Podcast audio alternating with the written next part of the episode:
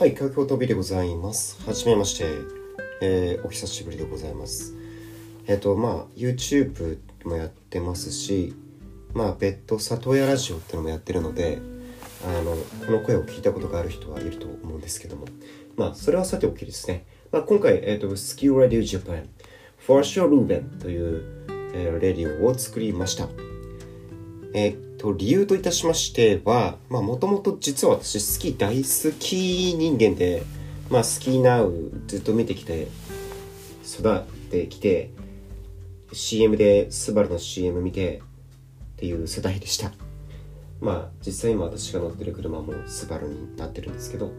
えっと、まあ、大人になって、実は今ほとんどスキーしてません。散々スキーしてきたし高校大学とスキースクールでバイトもしてきました。で競技スキーの方もまあ何年やったんだろう。5年ぐらいはやったと思います。まあそれぐらいスキーが好きではあるんですけども、まあ、やっぱりその、まあ、正直山の世界にどっぷり使ってしまって、まあ、キャンプしたり登山したり登山競技いわゆるあのトレランとかですね。あのやることによって山で楽しむっていうことはスキー場で上から滑ってくるだけじゃないぞってことに大人になって、えーかつ田舎に引っ越してきて、まあ、山里山だとまだここから10分ぐらいのところに引っ越してきたのでまあ興味が選択肢が広がったんですね。子供の頃は私はまあとある都会の町であのまあ本当東京の近近郊の町で育ったのでまあ町しかなく川もあっても汚れてるドブみたいなところで育ってきました。なのでそんな子供の私にとってはえーとまあ、どど田舎っていうとひどい言い方だと思うかもしれないですけど、まあ、要はあの自然豊かなところに行ってスキーを楽しむっていうこと自体がものすごく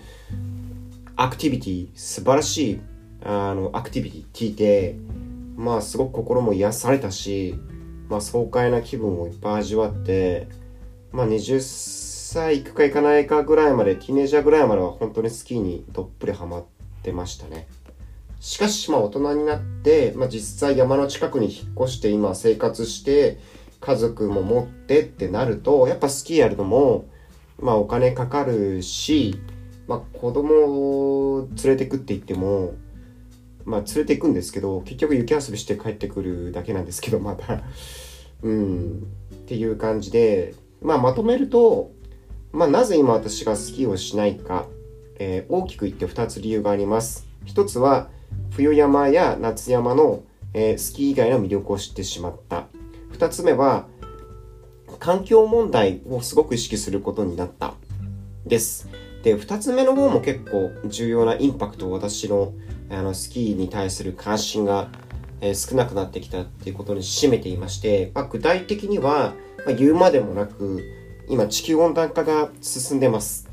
なので、まあ、スキー場ってどうなんだろう？まあもともと今日本の山林って杉ばっかりになっちゃってて、で、そこをもう切り崩して山をね、クレーン車で切り崩し、えー木をぶん殴ってスキー場を作ってるわけですよ。で、八方根スキー場なんかは、えっ、と、エネルギーがほとんど出ない、えっ、と、リフトみたいなものを、ゼッチリフトみたいなものを作り始めたらしいんですけども、まだまだそういうのって少ないし、少ないし、投資もかかるので、やっぱりその、それなりのエネルギーを使ってリフトを回し、えっ、と、みんな滑ってるわけだし、えっ、と、まあ、雪不足と言われて、今、降雪機を使って強引に雪を作ってるわけですけども、あれもやっぱり、まあ、かなり地球環境に影響を与えるような物質を、えっ、と、まあ、数トン規模でばらまいて雪を作ってるわけですよ。まあ、そういった状況を変える見ると、なんか金を払って地球温暖化に貢献するのって地球が好きな自分としてはどうなんだろうっていうふうに、まあ、大人になって冷静に考え始めちゃったんですね。うーん。はい。というわけで、まあ、スキーがね、ちょっと最近遠のいてますっていう話です。が、じゃあなんでこんなスキーラディオジャパン作ったのって話なんですけど、えっ、ー、と、まあ、一つ目の理由に遡って、あの、スキー以外の魅力、山の魅力を知ってしまった。具体的には、えー、スキー場を滑るのではなく、夏山利用されてないところを登るとか、あとは、まあ、えっ、ー、と、スキーも実はいろんなのがあって、クロスカントリースキーっていうのもあるので、まあ山が雪でふ、雪で封鎖されている時、冬に、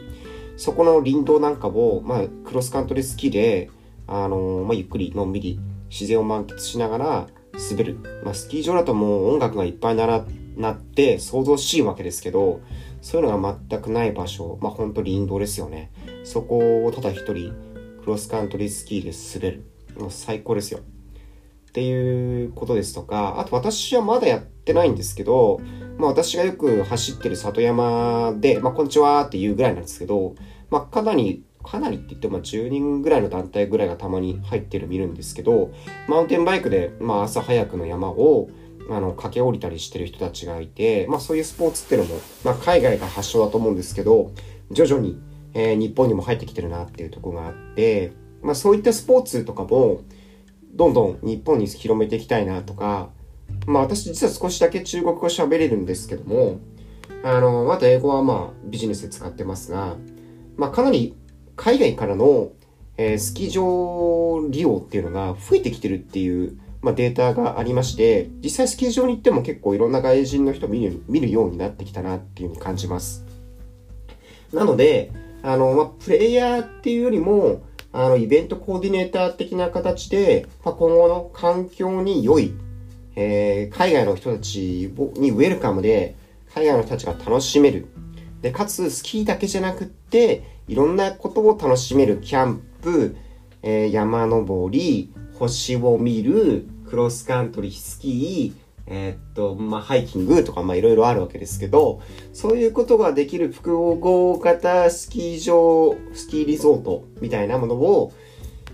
なんかね、まあ、全部やるのは無理だと思うんですけど、何か一つでも、あの、このラジオ番組を聞いている皆様方と一緒にですね、まあ、意見交換しつつ、やれるところからやれたら面白いなと思ってます。えっ、ー、と、まあね、英語も中国語も話せて、まあ中国語は日常会話レベルですけど、英語はビジネスで使ってる人間ですので、人ですので、あの、まあなんか、ちょっとしたそういう海外とのね、あの、スキーリゾートに関するミーティングがあるんで、通訳でどうぞみたいのでも、まあオンラインだったら全然入りますし、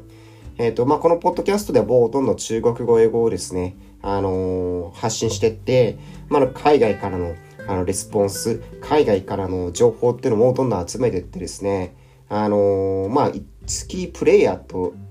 若かりし頃は私はスキープレイヤーでしたけど、ではなくて、まあ、あの、イベントコーディネーター的な立ち位置でですね、ここのポッドキャストを使って、あのー、自然に優しい、子供に優しい、グローバルなスキーリゾートを作っていくっていう活動をこのポッドキャストでやっていきたいなという熱い思いを持ってですね、えー、約8分35秒話しましたが、いきたいと思いますので、ぜひ皆さんよろしくお願いいたします。请多关照。K，谢谢。